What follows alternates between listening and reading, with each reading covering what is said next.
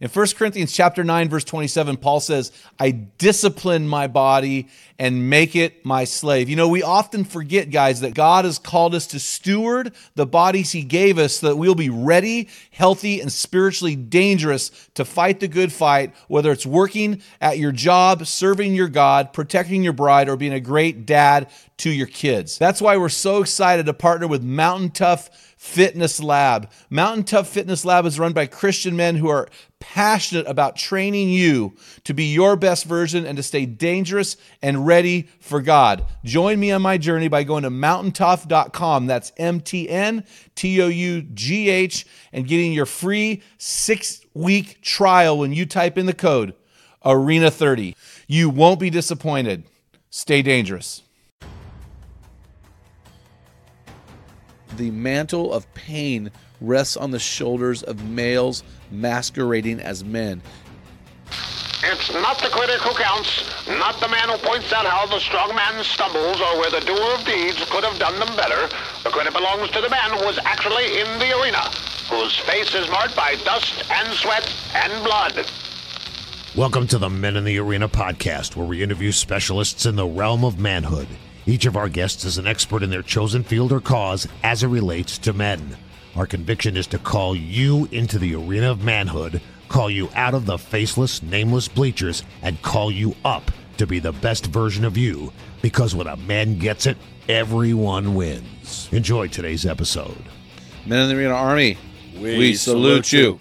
Hey guys, thanks for listening to this episode of the Men in the Arena podcast. This is Equipping Men in 10. I am Jim Ramos, and I'm here with Dale Culver, who is our producer and co-host of the show. How you doing, man? Doing great, buddy. What's going on today? What do you guys got going on for uh, the rest of the summer? Oh man, we. Oh, uh, you're going to uh, Hawaii, aren't you? Yeah, we're taking our daughter that graduated from high school, and she gets done from uh, being at camp all summer. We're gonna take her to Maui. Sweet, that's awesome. I'm gonna go get a sunburn, guaranteed. oh, baby, I'm sticking around. I'm sticking around. We've launched this 180 campaign, so I'll be traveling in the fall, but I'm going to be just staying here. I think the rest of summer on purpose. yeah, you do a lot of uh, traveling. You got to breathe Uh, sometimes. I'm tired of the suitcase. I yeah, I was gonna say, living thing. out of your suitcase, baby. Yep, it's not as glamorous as it sounds. Hey, man, uh, I want to get into the meat of the podcast. Before I do, do you have a man law? Yeah, uh, a man serves. That's that's that's Period. a man rule. A man. That's what I put too. A man serves. Period. Be the example for your wife and kids. And and like I said, my daughter is at camp serving all summer, and that does my heart good when they say, "Hey, you know what? I'm going to go all summer long, not get paid, and I'm going to go give back." Yeah, they modeled after you and your wife. You guys are tremendous servants, and so I think your kids just grew up realizing that's just what people do.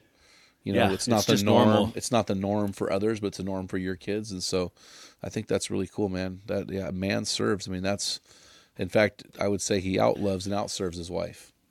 So Right. whatever your wife is doing, you need to step up your game and, and do better. and so, and some of our wives are pretty magnum, and, And so if you're an introvert, you got to figure out how to do that. yeah, but you don't have to be an extrovert to serve. No, exactly. So figure it out. There's stuff you can do. Are you saying that introverts use that as a cop out? I think sometimes an introvert would be. It's easier to stay home than to go out and be amongst people. So it's a But you can still factor. serve without people being around. That's why I said So, it. I agree. I think you're backpedaling. I sense a serious no, I'm backpedaling. seriously saying I know some introverts that just stay home, and it's like, bro, you yeah, can it's serve. a cop out. Get out there. And I, yeah, it's a cop out. So hey, hey, I want to get in the meat of the podcast. Uh, we're gonna wrap up our series on uh, when a man gets it. So this is part four of that series. And last week, if you remember, guys, we spoke to you from Acts chapter two, uh, verses uh, 14 through 22. We're going through the book of Acts chapter two, just some key passages in there about men. And uh, last week we addressed Peter's first sermon where 3,000 people got saved and the church was launched. And in that sermon, he addressed the men first.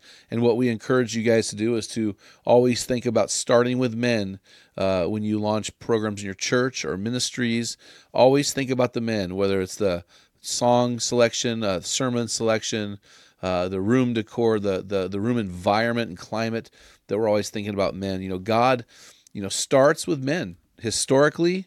Uh, he started with men, he, and now he still, even the movements today of God are led mostly by men. The magnum movements out there that are going on, and God starts with men. We're not discounting women. We're just saying God starts with men. And I think there's a reason why. And the reason God starts with men is actually a dark reason. And I, and we've mentioned it before in uh, part one of this series. But I want to talk to you about this dark reason why, one of the dark reasons why God starts with men. Let's look at Acts chapter 2, uh, verses 22 through 24 again. And let me read it to you guys. I know you don't have your Bibles because you're driving somewhere to work, but it says this. Again, we read this last week. Men of Israel, listen to these words. Jesus the Nazarene, a man attested you by God with miracles and wonders and signs which God performed through him in your midst, just as you yourselves know. This man, I love it, it's capital M. In other words, Jesus is literally the man. This man, delivered over by the predetermined plan and foreknowledge of God, you men, you men, nailed to a cross by the hands of godless men and put him to death. But God raised him up again, putting an end to the agony of death, since it impo- was impossible for him to be held in its power. Did you catch that? Do you catch the dark side, men? The dark side is this, and I've already hinted at it. Tragically, men, and I'm not even going to call them men, they don't deserve that title, males are the problem with most of the world's pain and suffering. Males are born are born enemies of men. Males are enemies of biblical manhood. Males are the problem. Think about the cause of most of the pain in history and today war, genocide, sexual abuse, human trafficking, murder, rape, felonious behavior, drug trafficking, orphaned children, divorce, on and on and on and on the the the mantle of pain rests on the shoulders of males masquerading as men. You know, it's easy for our society, it's easy for the media to conclude then that men are the problem of most of the world's men are the problem of most of the world's pain, and they would be right. However, this needs to be fixed. And how do we fix the problem? If men are the cause of 80 to 90% of the world's problems, what is the solution? It's men. If the church wants to change our culture, if our communities want to change their cities, it always starts with changing the men. We must start with men because they are the hardest to reach. They cause the greatest amount of pain and have the greatest potential for a thriving society once they are impacted. Wes Stafford, President Emeritus of Compassion International, when he was there, they had a $950 million budget. 84% of that went to directly to children and sponsoring children. They had two and a half million children in their care when he retired. And Wes said this I've heard him say this multiple times fix the men and fix 80% of the world's pain and suffering. Did you guys know that 24 million children will go to bed tonight without a biological father in the home? That 66% of those children are not expected to live with their father through age 18, that 40% of children are born out of wedlock, that boys without a dad in the home are 66% more likely to go to prison, that children in fatherless homes are five times more likely to live in poverty, have emotional problems, and repeat a grade. The American Academy of Pediatrics surveyed that half of all children from divorce will not see their dad for an entire year. Half of all children of in other words when a man divorces his wife half of the time he divorces his children as well. The children are lost in the divorce. Fatherness david Black, Blankenhorn in his book confronting our most urgent social problem wrote this fatherlessness is the most harmful demographic chain trend in this generation. If this trend continues fatherlessness is likely to change the shape of history. You know, I was talking about this with a group of men at an op- an outdoor event down in Southern Oregon, and I was ranting about this statistic about men that uh, the children of divorce will not see their dad. Half of those children will not see their dad for an entire year, and I was ranting about that. And the next day, I was there for another session, and a pastor came up and said, "Hey, can I tell you a story about one of the guys in my group?" And I said, "Sure." Well, apparently, this man had got sick on the way down from Washington to Southern Oregon. He had food poisoning he was sleeping in his tent. He was vo- vomiting. He had diarrhea. He was pretty much incapacitated and totally immobile. He had he was laying in his tent and uh, trying to recover.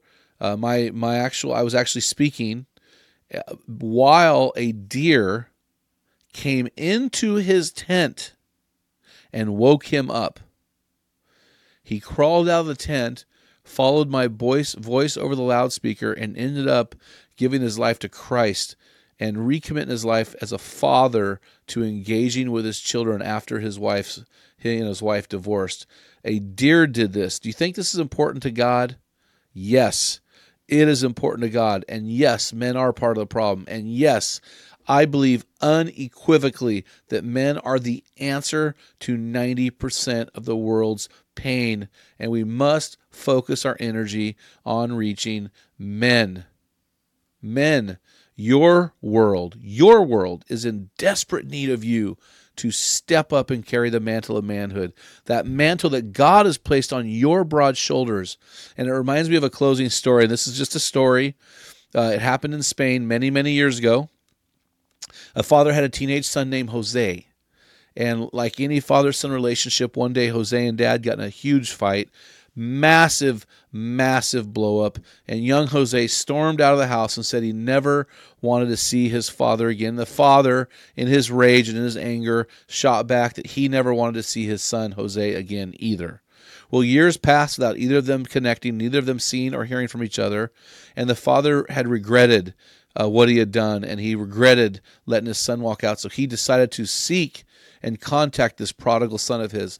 So this pain of separation was so so so strong that he began to wander the country of Spain looking for the son who had disappeared and finally arriving in the last ditch effort in Madrid, the capital city of Spain. Desperate, he decided he would take an ad out in the city's newspaper. And he po- took the ad out, and the ad read something like this My son, Jose, I'm so sorry for the pain I caused you and the horrible pain I said in my anger. Please, please, will you forgive me? I beg you. I've looked all over Spain for you, and this is my last hope of finding you. I want to see you again. I want to see you, my son. I want to be your father. I want I will be at the Plaza Fountain every day this week at noon. Please meet me there, your loving father. Legend has it that hundreds of young men named Jose came to that Plaza Fountain for that week, longing to reestablish a lost relationship with their father.